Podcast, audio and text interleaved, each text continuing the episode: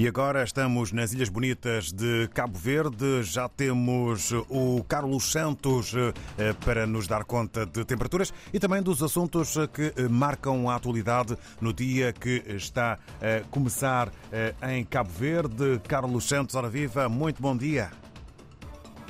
Olá, viva David e Karina. Bom dia para vocês e para os ouvintes da RDP África. Cá estamos eh, de novo a partir da cidade da Praia, na capital cabo-verdiana, para eh, falarmos um pouco da atualidade informativa nestas ilhas africanas eh, do Atlântico. Está um tempo agradável, nem muito frio, nem muito calor. Nesta altura estão 20 graus de temperatura média ambiente do ar. A máxima prevista para hoje deverá chegar aos 29 graus Celsius. Olhamos para os factos e acontecimentos que marcam a agenda informativa por estas bandas. O diretor-geral da Organização Mundial da Saúde inicia hoje uma visita de trabalho de dois dias a Cabo Verde. Para o governo, trata-se de um feito histórico e um reconhecimento pelos indicadores em matéria de saúde que o país apresenta. É expectável que Tedros Ghebreyesus entregue ao Governo e à Ministra da Saúde o certificado que atesta Cabo Verde como o país livre de paludismo.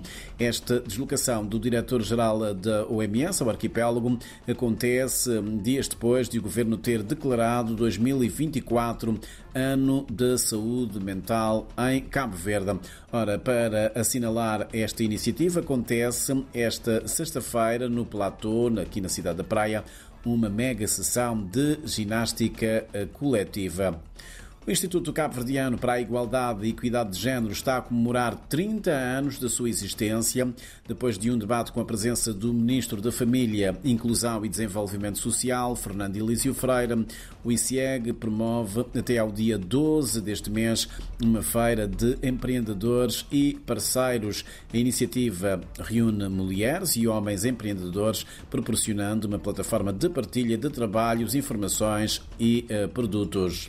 David e Karina, por estes dias o Palácio da Presidência da República tem conhecido uma grande movimentação na verdade, já é uma tradição os eh, representantes eh, dos órgãos de soberania e outras personalidades irem apresentar ao chefe de Estado os cumprimentos do Ano Novo.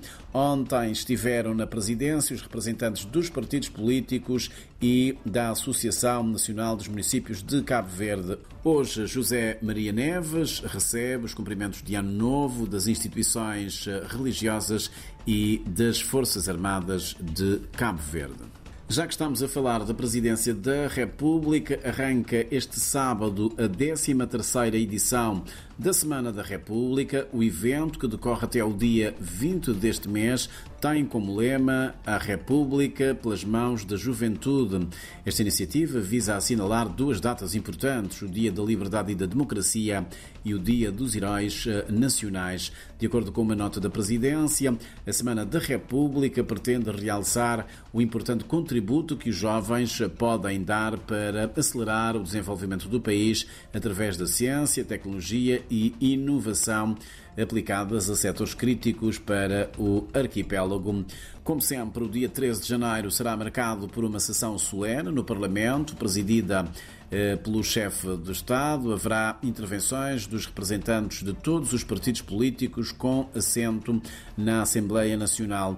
O feriado, Dia da Liberdade e da Democracia, será assinalado também em todos os pontos do país com várias atividades, por exemplo, na cidade de eh, Sumada a Câmara Municipal promove uma conferência subordinada ao tema da independência à liberdade.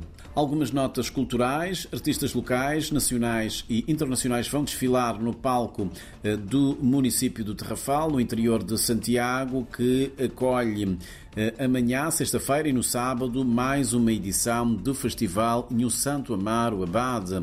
Pelo palco deverão eh, desfilar nomes como Gil Semedo, Edgar Domingos, Nein, Apolo G, Dynamo, Hélio Batalha, Tony Fica, Gary, Jocelyn e Ferro Gaita, entre outros eh, artistas e jovens talentos locais que vão passar pelo palco eh, do certame que decorre na Orla Marítima de Ponta de Atum, no Terrafal. A cidade da Praia acolhe hoje a primeira edição da celebração da música eletrónica africana Kuyuyu. O evento reúne artistas e DJs de Angola, Cabo Verde e Portugal. Termino com a literatura. 20 anos depois de concluir o seu doutoramento, o antropólogo Manuel Brito Semedo volta aos escaparates com uma obra sobre a cabo-verdianidade.